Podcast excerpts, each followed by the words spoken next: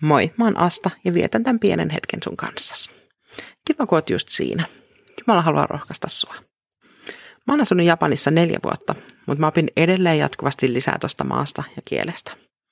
Yksi uusimmista löydöistäni on Dorodango. Se tarkoittaa kirjaimellisesti mutapalloa. Dorodango on polttamattomasta savesta, käytännössä siis kurasta, pyörittelemällä ja kiilottamalla valmistettu pallo, jonka pinta on säihkyvän kiiltävä. Sen valmistaminen vaatii kärsivällisyyttä ja vakaita käsiä. Jos haluat nähdä kuvan tämmöistä dorodangosta, niin laita se nettiin hakusanaksi ja löydät kuvia. Mutta siis vau. Wow.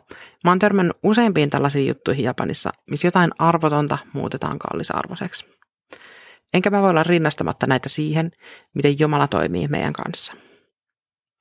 Ensimmäisessä Mooseksen kirjassa, luvussa 2 ja kessa 7, kerrotaan, miten Jumala loi ihmisen aikojen alussa – ja Herra Jumala muovasi maan tomusta ihmisen ja puhalsi hänen sieraimiinsa elämän henkäyksen. Näin ihmisestä tuli elävä olento. Jumala siis otti maan tomua ja loi siitä ihmisen, omaksi kuvakseen. Eli eiköhän Jumala kiillottanut tomun niin kiiltäväksi, että myös näki siitä oman kuvansa. Ja sitten hän puhalsi ihmiseen elämän hengen.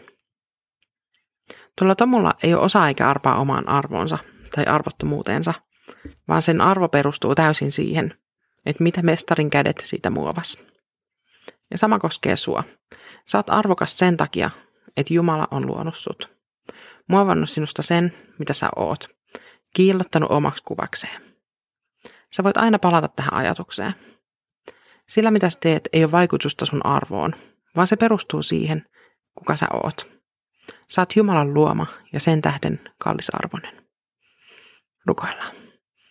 Rakas taivaan isä, kiitos, että sä loit meistä jokaisen yksilölliseksi. Sun kätes on muovannut arvottomasta arvokasta. Aamen. Siunattua päivää sulle.